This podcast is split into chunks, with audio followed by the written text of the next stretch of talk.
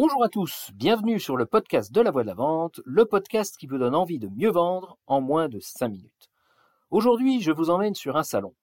Plus précisément, je vous emmène sur un salon vinicole et encore plus précisément sur le stand de mon entreprise de l'époque.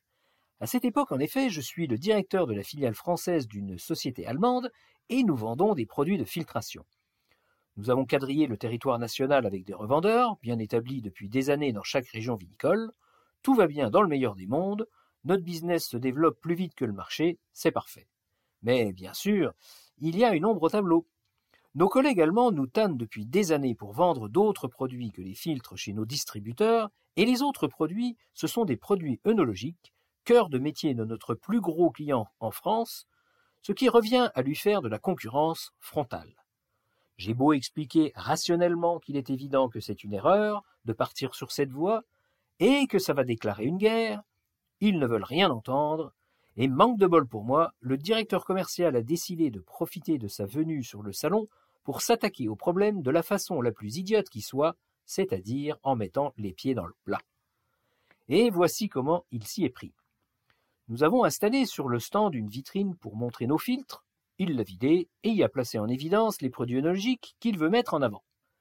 Comme il m'est difficile de m'opposer à lui car je sais qu'il vient en service commandé, je me suis contenté de lui répéter qu'il était en train de faire une belle boulette et que cette histoire allait nous coûter très cher. Ça n'a pas mis longtemps pour réagir. Je vois le patron de la boîte représentant mon plus gros chiffre d'affaires annuel s'approcher de mon stand pour venir se planter droit comme un i devant la vitrine. Je l'invite à prendre un siège et je lui fais servir un café, et on commence à parler de la pluie et du beau temps, quand le directeur commercial allemand s'invite dans la discussion. Là encore, pas d'autre solution que de le présenter aux Français, et boum, pas de chance, les deux se mettent à causer anglais. Je ne peux donc pas contrôler la conversation en faisant le traducteur pour amoindrir le choc et noyer le poisson. Et là, patatras.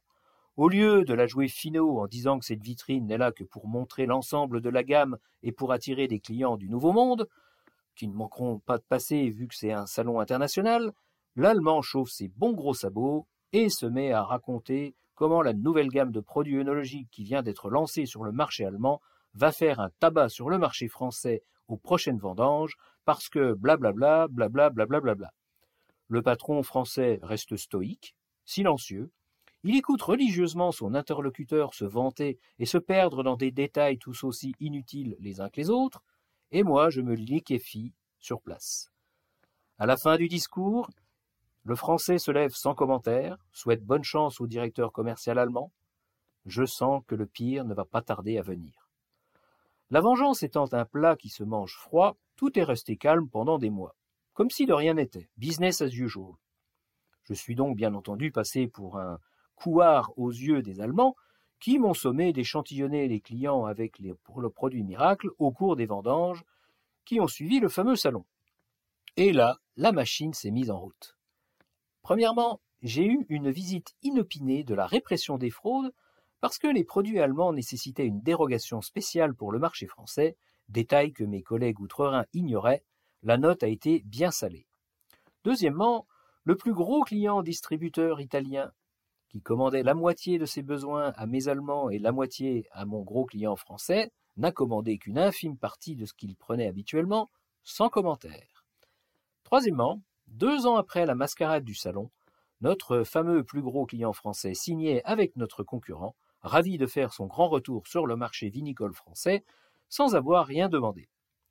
Cette histoire me rappelle une citation dont je ne sais malheureusement plus qui l'a prononcée. Le vrai de l'équilibre, c'est qu'il suffit d'un souffle pour tout faire bouger. Et là, le souffle était particulièrement violent. Et voilà, maintenant, voici votre petit exercice du jour penchez-vous sur votre marché et amusez-vous à cartographier qui achète quoi chez qui, et vous allez vous rendre compte qu'il peut s'avérer parfois primordial de ne toucher à rien, car l'équilibre entre clients, fournisseurs et distributeurs possède la fragilité du cristal. Voilà, voilà, sur ces belles paroles, je vous laisse et je vous dis à jeudi prochain. À bon entendeur. Salut